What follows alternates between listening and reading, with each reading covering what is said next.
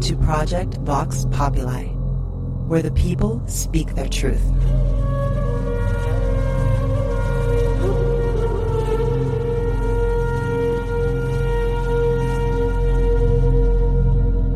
Terry Lovelace is a 64 year old lawyer and former Assistant Attorney General. In 2012, a routine x ray of his leg found an anomalous bit of metal the size of a fingernail with two tiny wires attached. What followed were horrific nightmares, spontaneous recall, and intrusive thoughts surrounding the 1977 camping trip he took with a friend to Devil's Den State Park in northern Arkansas. For fear of losing his job and his standing in the legal community, he kept this secret for 40 years. But the 2012 discovery of this object, one and a half inches deep in his thigh, initiated a flood of nightmares he could not control. His poor health and the horrific memories were the catalysts to come forward and finally disclose what happened back in 1977. Greetings, I'm your host, Mel Fabregas at Veritas Radio. If you want to listen to tonight's full interview and all of our material, click on the subscribe button at veritasradio.com. Tonight, this is a very special occasion with three segments, three hours. And if you want to get in touch with me, want to be a guest on this radio program, have a guest suggestion, or have feedback, just click on the contact button of our website at veritasradio.com. I always love to hear from you.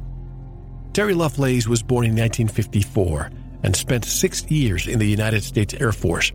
He has a bachelor's degree in psychology and a law degree from University of Michigan School of Law. He was in private practice until the, he entered government service for the U.S. territory of American Samoa. He was also an assistant attorney general for the state of Vermont, where he sat on their board of medical practice until retiring medically in January 2012. Terry Lovelace joins us directly from Dallas, Texas.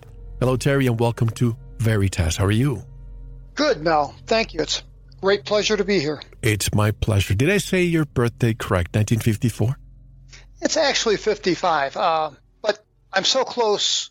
I, I, got a birthday here in about 45 days or so. So, yeah, that's fine. Just wanted to make sure. But you and I spoke for a few hours the other day. You came to me uh, a few weeks ago and shared your story. And I thought it was compelling enough to bring you to Vox Populi. As you know, it's an offshoot of Veritas Radio in which people tell their truth. Why don't we begin without losing any time at all? I want to be able to spend these two hours discussing your story in chronological order. Would you like to start when you discovered what happened, the 1977 part, or should we go all the way back to your childhood? You know, I, I think I would be more comfortable starting with uh, the discovery of the piece of metal. I know that's a little bit out of out of chronological order, but uh, but that's what triggered you, yeah, yeah, yeah. So in in 2012, in October of 2012, I took a fall down some stairs and, and thought I might have uh, and maybe cracked a kneecap or might have broken my leg. And uh, I went to I get my medical care through the Veterans Administration, and I went to the VA hospital in Dallas and had my uh, had my leg X-rayed, and I could I could tell something was going on because the the tech was confused or acted confused, and you know what should have normally been two shots of my leg, um, she ended up taking eight films in total. And she asked me, "Are you sure you've not suffered an accident or a shrapnel wound of any kind? Because uh, it looks like you had a piece of metal in your leg." And I was I was surprised. I, well, that's news to me. And it's just well, I've I've asked a radiologist to come down and take a look at the film. So a few minutes later, radiologist arrived, uh, looked at the film on the view box, and walked right over and poked my thigh and says, "It'll be right here." And I said, "What will be right here?" He says, "The scar. There'll be a scar right here where it entered your body." And he uh, wanted to look at my leg. I, I don't have a scar. He examined my knee for 20 minutes. He got a black light and darkened the room to look for a scar. And there is none. Uh, and he finally said, Well, I guess you were born with the thing. I asked him, I said, Doctor, in, in your experience, how many times have you seen this happen? Uh, and he said, In 23 years of radiology, never. I've never seen this happen. There's always a corresponding car, scar where the skin is breached and the object enters, enters the body. So that that was the beginning. Um, it was the knowledge that I had that in my leg, and there was no way to reasonably account for it. Uh, some for some reason, it triggered uh, nightmares. It triggered just a horrendous episode of my life that my wife and I went through in 1977 and 78, and uh, returned things back to the way they were. They, it was just, uh, it's just terrible. Did you have those, well, pieces of metal? I don't want to say implants yet. Well, we can call them later. But were they removed eventually? They were. Did you go back to the radiologist? I didn't go back to that radiologist, but I did seek a second radiologist. Um, I, I, didn't want to go back to the VA's radiologist uh, for a variety of reasons, and I, I, sought out a civilian radiologist that I knew uh, in Vermont who was willing to look at both films for me. She saw the before films and she saw the after films, and uh, gave me her opinion that uh, what was there when she viewed the film 19 days earlier was gone. And in its stead were two small links of wire. And that were so, left behind? Accidentally, I believe. I believe the intent was to remove it all. I woke up on uh, the 16th of November with uh, just unbelievable pain in the top of both of my legs. Uh, and I had a, uh, a wound, I'll call it, uh, like a little bump, a lesion, uh, oddly square shaped in the center of my, uh, of course, my, exactly at the same point on, on both legs. Uh, and my, my legs hurt, hurt deep, you know, deep under the skin. By the following day, the bruises started to appear. And I had just, you know, an outline uh, of bruising all the way around these, this, these red marks. And um, I, I was I was warned that if I went to pursue uh, this book or if I went to speak publicly about it, that uh, these things would be removed while I slept, and Let, they were. Let's discuss that part later. The warning that you get that you were given, and it, so the new doctor didn't give you any new information as to what he thought these things were? No, no, no. Every every, I guess I've seen a total of four or five doctors, uh, and they are all baffled by the fact that I, uh, this piece of metal was in my leg, is in my leg, was in my leg, uh, without breaching the skin. You never saw the late Dr. John Lear, did you? No, I did Roger, not. Roger, Roger Leir. Roger, yes.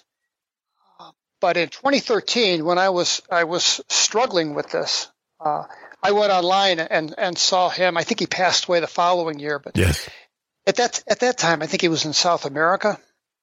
But uh, yeah, I, I, I read all about his work and share some things in common with the people that he uh, that he took care of.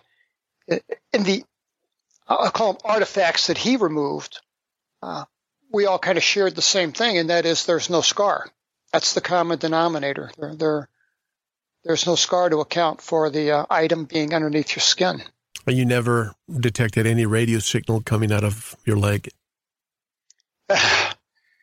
you know, that's funny you should ask. Uh, not a radio signal, but, uh, well, yeah, a radio signal. The, the, the, item was removed in November 2017. Uh, in January of 2018, uh, I was filming a documentary with Nine Diamond Productions and the Kling brothers uh, in San Antonio, Texas, and they wanted to document uh, what happened to me and, and, my story. We we were filming, and I had a uh, microphone on my lapel. It it fell into my lap, and when it did, their sound guy grabbed his headset, pushed it to his ears, and kind of hushed everyone. And he's listening, and I took the, the microphone, I picked up the microphone and I held it right over my knee. And he said, now I hear music. And uh, it was a radio station from Mexico.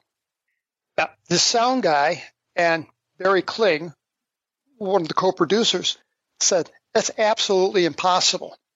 I guess at the time, the microphone wasn't, you know, was I'm not a I'm not an electronics guy, so I don't know, but it, it, it wasn't hooked up to anything that would, you know, retrieve a signal. So it, it shouldn't have happened. Uh, they have it all documented on film. So could it be that the implant was transmitting something? I I think that has to be. You know, I also have these anomalies uh, underneath the knee, below my knee, I should say.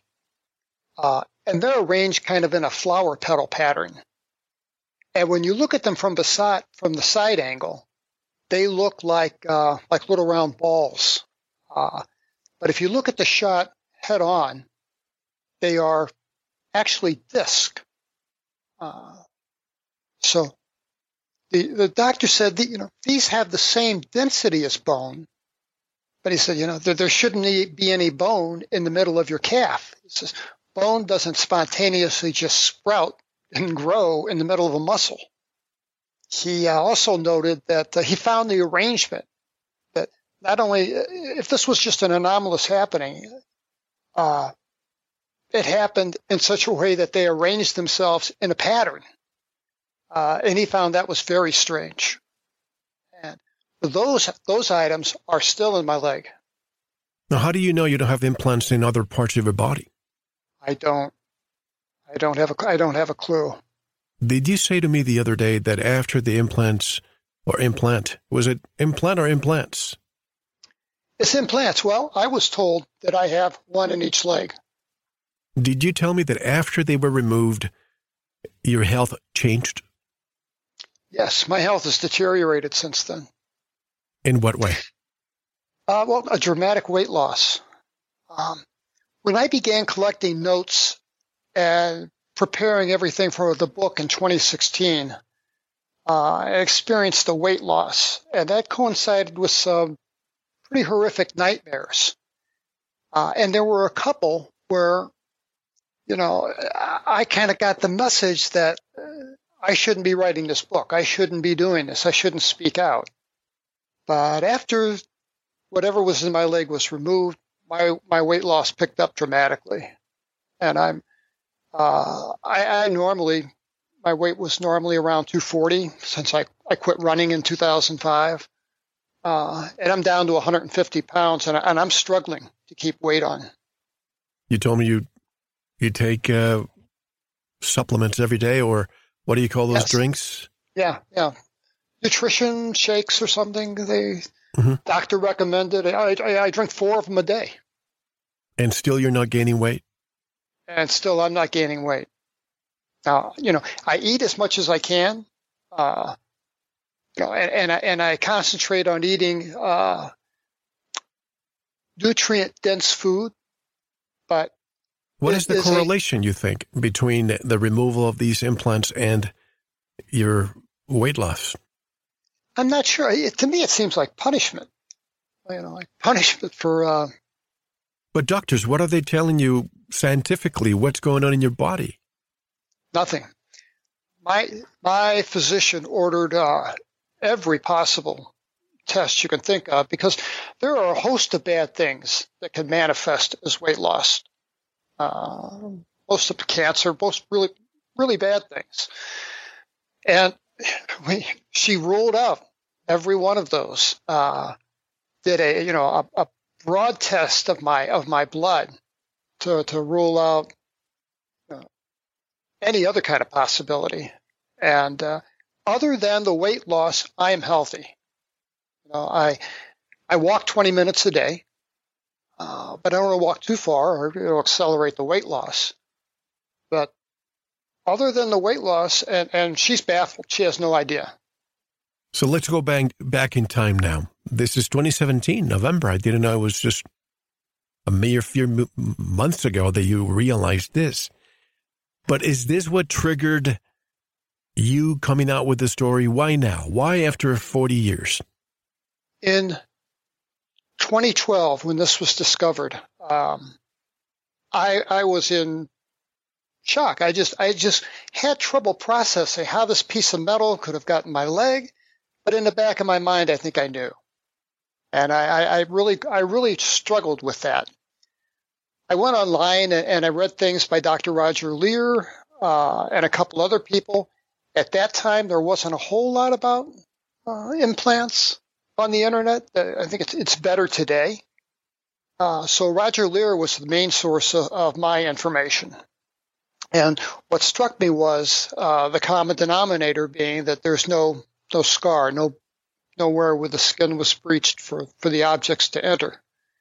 Uh, that that knowledge uh, just triggered uh, this flood of horrendous nightmares. Over over the past 40 years, my wife and I have learned since 1977, 1977, 1978, we had had our fill of uh, UFOs or you know, anything like that, and it became a, a non-topic in our house. My wife and I had this express agreement. We just didn't discuss it because every time we did, uh, I'd have a recurrence of these nightmares and I'd wake up screaming. So I, I learned, I think my wife and I were conditioned not to talk about this. And I had, I had every intention not to talk about it. Uh, but I feel compelled to. My, my friend that I went on this camping trip with in 1977, you know, uh, this thing this incident that we went through cost him his life.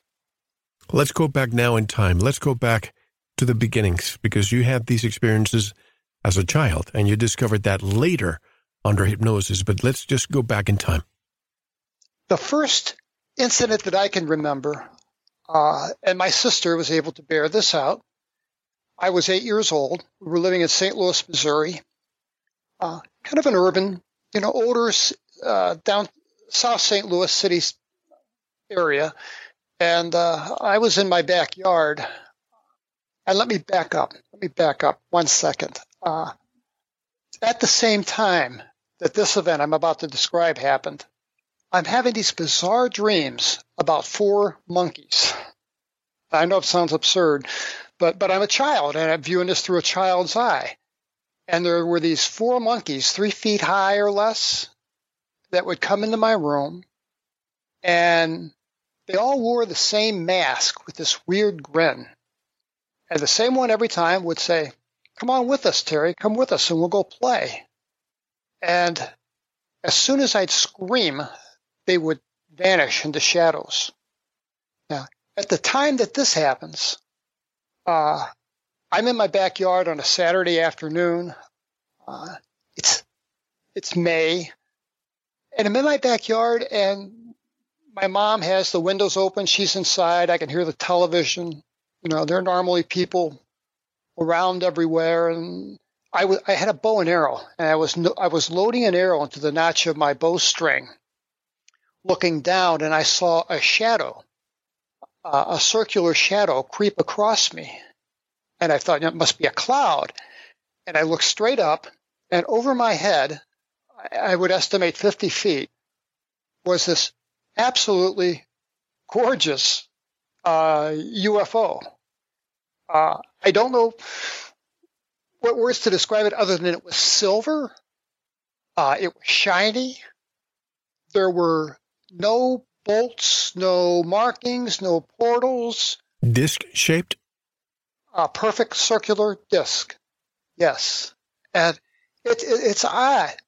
Now, I can recall uh, that there was an odd ionized smell of air. Uh, the hair on my arms stood up.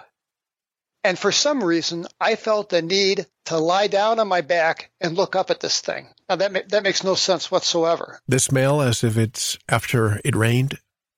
Uh, well, the, the, the lawn had been mowed the day before.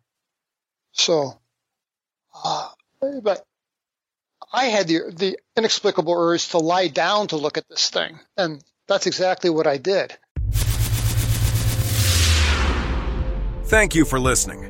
To unlock the full two hour interview, including video formats, downloads, transcripts, exclusive articles, and more, subscribe to Veritas Plus now.